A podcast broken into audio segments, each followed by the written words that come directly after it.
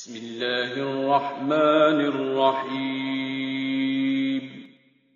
اللہ کے نام سے جو سراسر رحمت ہے جس کی شفقت ابدی ہے۔ اذا زلزلت الارض زلزالها واخرجت الارض اثقالها وقال الإنسان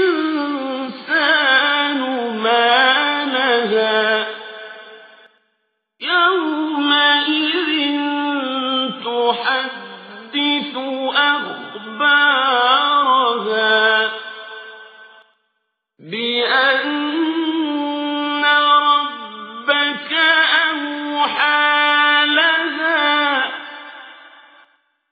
جب زمین ہلا دی جائے گی، جس طرح اسے ہلانا ہے، اور زمین اپنے سب بوجھ نکال کر باہر ڈال دے گی۔ اور انسان کہے گا، اس کو کیا ہوا؟ اس دن وہ اپنی سب کہانی کہہ سنائے گی۔ اس لیے کہ تیرے پروردگار نے اسے ایما کیا ہوگا۔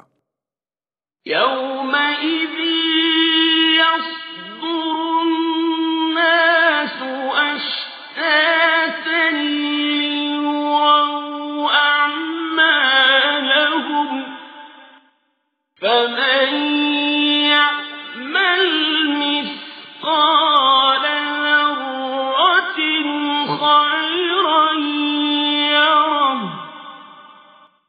ومن يعمل مثقال ذرة شرا يره.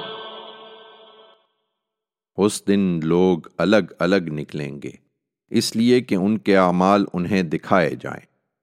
پھر جس نے ذرہ برابر بھلائی کی ہے وہ بھی اسے دیکھ لے گا۔ اور جس نے ذرہ برابر برائی کی ہے، وہ بھی اسے دیکھ لے گا۔